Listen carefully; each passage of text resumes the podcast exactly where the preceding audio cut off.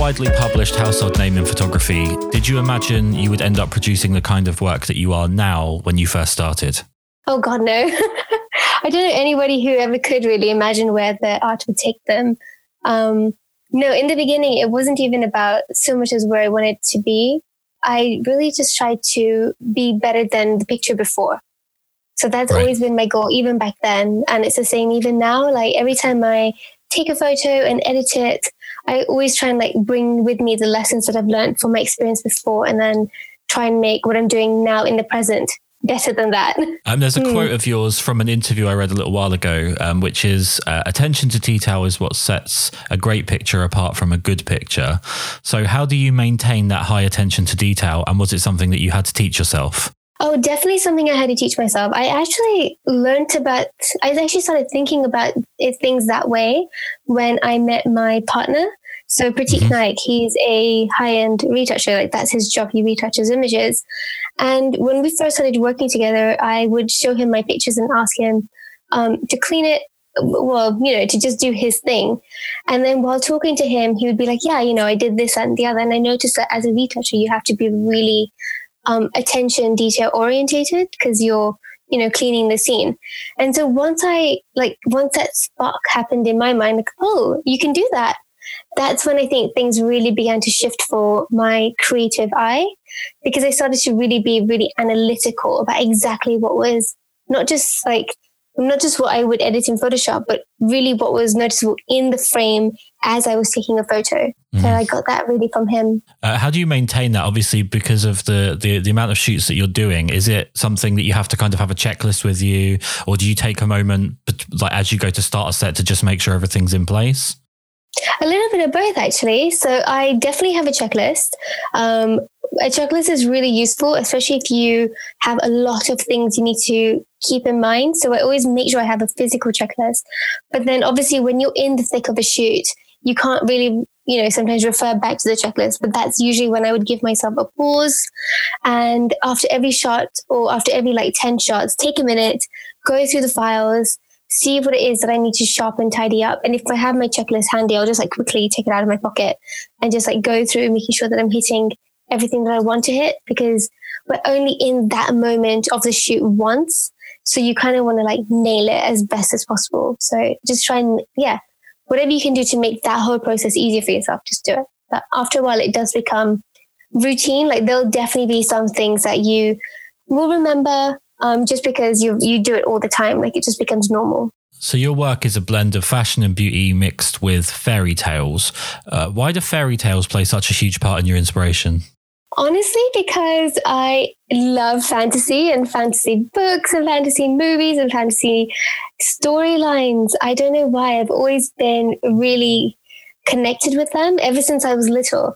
Um, I just love the whimsy of it all and the fact that anything can happen in those worlds. We're not a lot of the storylines, you know, people can fly and there's dragons and there's talking animals and there's just, you know, a scope of imagination that we just don't, and possibility that we just don't have in our real world. So I'm really drawn to that. So that does come into my work when I am making personal work because at the end of the day, personal work is work just for yourself and it's where all of your interests come and collide and create something that is uniquely you. Um, so yeah, that that's where, where that comes from. So when you're developing a concept for a shoot, do you collaborate with the team at the idea stage or do you plan everything yourself and then just direct the team accordingly? So depends on whether I'm shooting for myself or whether I'm shooting for a client. So whenever I'm shooting for a client, I always make sure that the client is fully involved from the very beginning and that I am also incredibly involved from the very beginning. And we bring the idea together and the concept is worked on together. And some clients are, you know, easy and they let me, you know, kind of have my free creative brain and that's wonderful. Mm-hmm. But it's different when you're working with a client. And then when I'm working for myself, um, I make sure that I reach out to designers and a team that I want to bring together for a particular vision that I have. And in that case, I'm the one very much running the ship. So the creative vision for that moving forward is pretty much uh, all of me. Um, but then at the same time, you can't really say that because if I'm bringing together designers and stuff like that, usually they'll their pieces of clothes or their outfits or um, you know headpieces etc will play a huge part in the concept of the like how an image is born. Okay. So yeah, it's definitely a mixture of collaboration and cre- my own creative vision. Um, so based on the idea of your own personal work, if that was to be um, of interest to a publication, would you compromise your original idea for the publication, or would you prefer to kind of retain the creative control but lose the potential for that publication? That's a really good question. I think it really depends on what you're after. So if you are after getting a lot more mag- into magazines, etc., then you're just going to have to meet their uh, their, their ideas and what they what they're looking for. So yeah, that's definitely something that you should do. And then if you're somebody who also wants to who's not so interested in that, then just stick to your own thing. However, you can also compromise. So I do believe that it is possible to shoot for the for the publication, get those images out of the way, and then take like an hour after the shoot and just shoot your own uh, and bring yeah. your own vision to life. So I don't think you can be limited, um, and I don't think you should be limited. Try and find a way to make it work. Uh, so, given that you post a lot of your images um, as stories, how important is it for you to get standalone shots as well as the connective shots behind the narrative? Um, I don't, I don't know. I think initially when I first started sharing my work, it wasn't even so much about stories. It was actually about the standalone shot because at that time when I was shooting, I didn't have much time, so I would always like focus on just the one shot. And to be mm-hmm. honest, I find myself still really drawn to it. And then that one shot began to expand into a narrative that I wanted to explore. So it just depends on how strong I feel that I can deliver a story um, during the shoot itself. So I always try and give myself more options now where I will definitely nail that one shot because I do feel the hero shots are what I'm still very much about. And then whenever possible, I will definitely like take the narrative story, the narrative shots too, because I do feel like, especially for different platforms, it does it does add to the it does add to the magic of that one hero shot. So I'm really conscious of social media, as you can tell. So yeah, for I definitely noticed that a lot of the like I love telling stories, but I also noticed that a lot of people who follow me on social media love the stories too, and that's why the narratives started to really kind of come alive because of the uh, feedback I was getting from people. So, with your images being so detailed um, on set, how much room is there for improvisation? Oh, loads of room.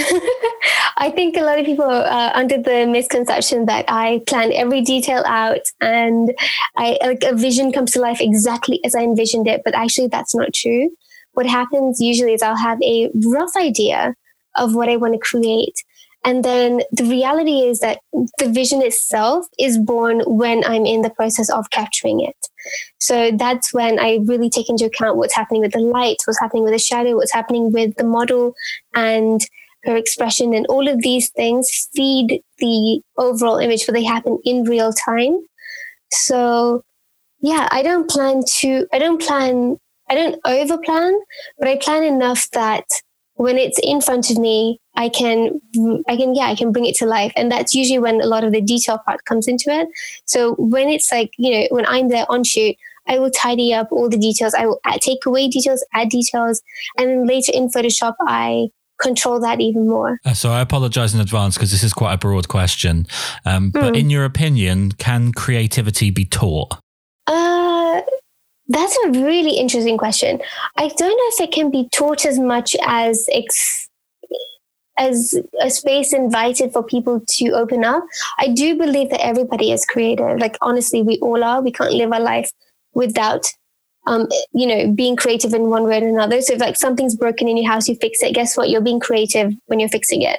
Or if you're making a cake, then you're being creative by making cake. And especially like if you're cooking and you're just throwing in spices, you're being creative. So I don't think creativity needs to be taught. I do think creative needs creativity needs to be um, I just think people need to be opened up to it more. Because when we're little as children, we are always told we can do anything we ever wanted to, and we're invited to like try loads of different things.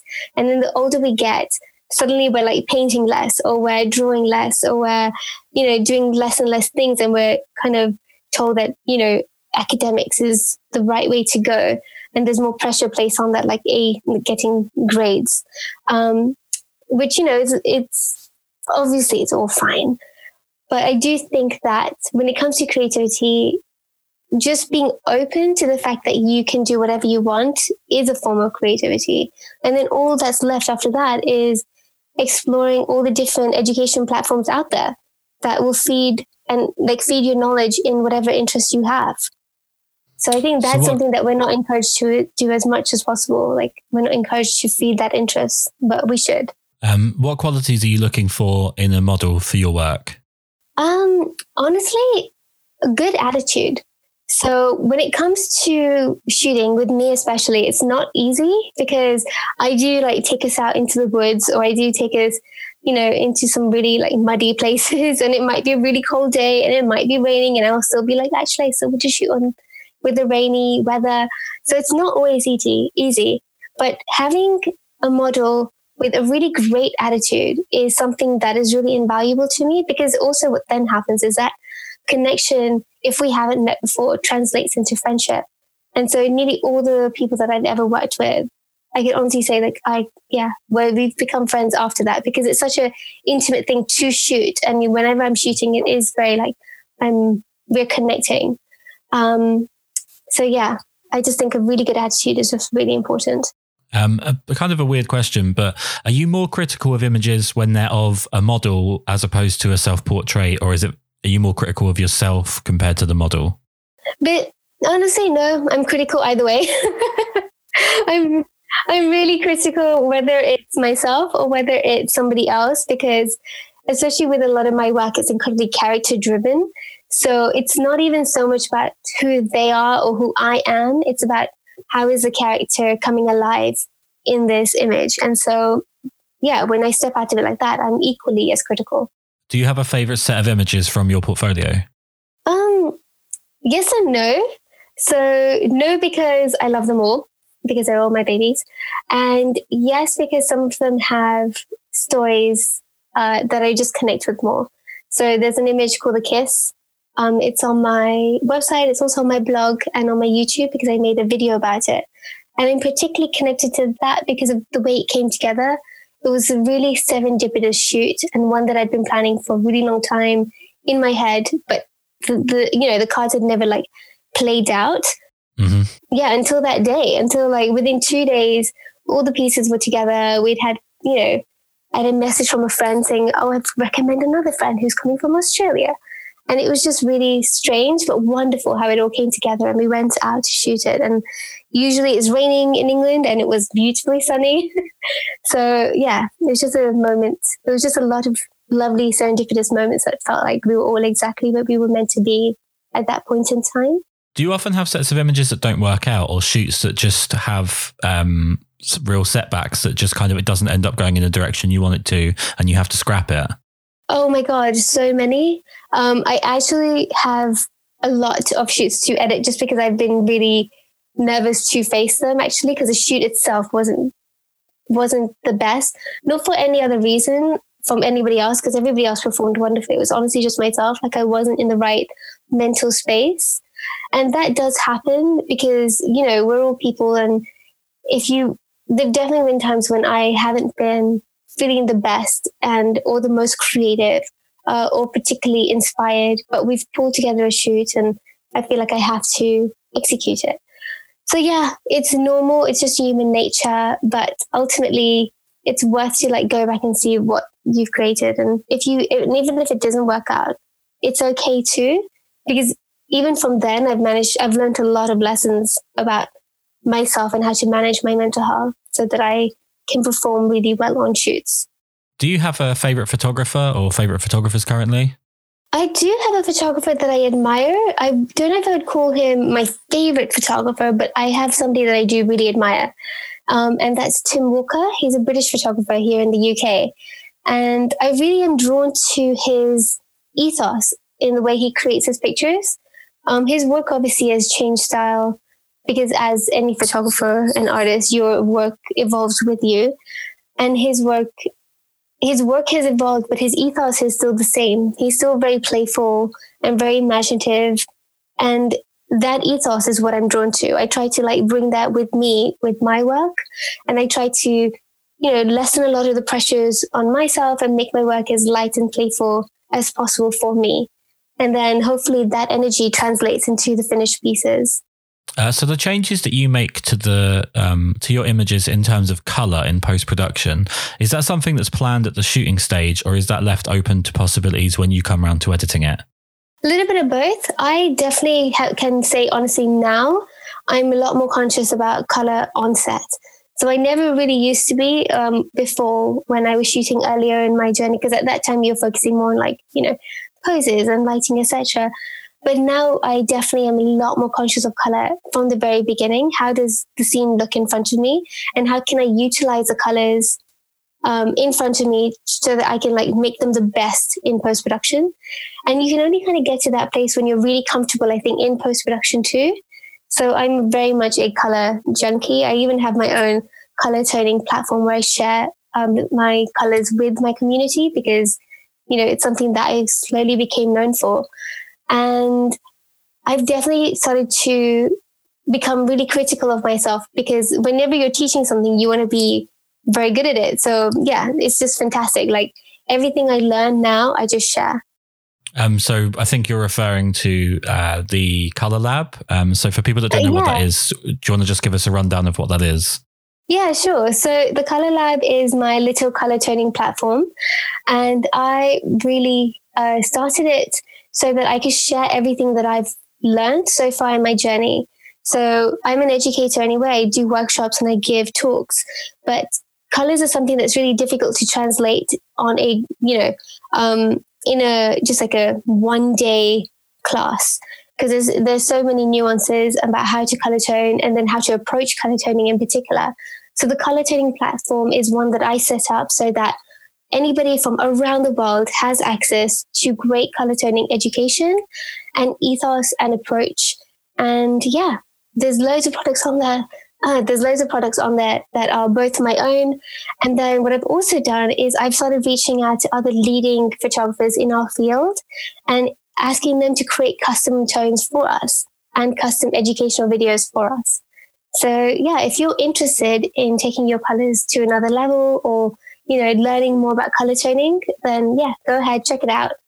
Um, and I hope there's something in there for you. Apologies if this is a stupid question, but um, mm. the the presets and actions and, and whatnot is are they created sort of for the website, or are they something that you have sort of built over time and integrated into your work, and then you're passing on?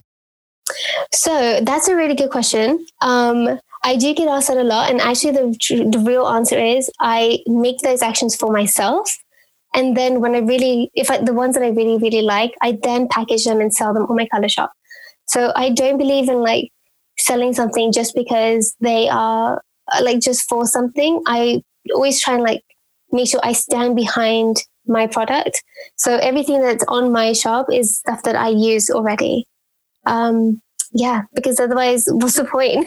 I have to completely love it and then and use it in my own work, which I do, and it made my whole workflow really easy. Um, and that's why I, yeah, sell it and I'm so proud of it.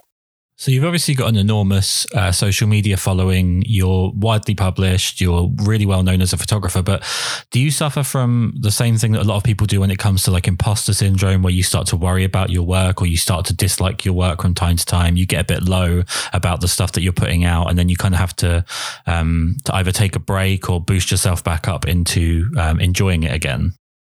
Oh gosh, yes. I honestly don't know anybody who hasn't experienced that, um, especially when you're a creator. So I, I'm still kind of a little bit in the middle of it, but more to the end of it now. But I really started suffering with imposter syndrome around 2017, um, when photography started to become a little bit more serious as a career. And yeah, that's when I really began to struggle with imposter syndrome and just really feeling like everything I created was not good really bad. And it took a good two years to get over it. So 2017, 2017, 18, and half of 2019 were really difficult for me. And the only way I actually started getting over it was by investing in education and learning about my skill set.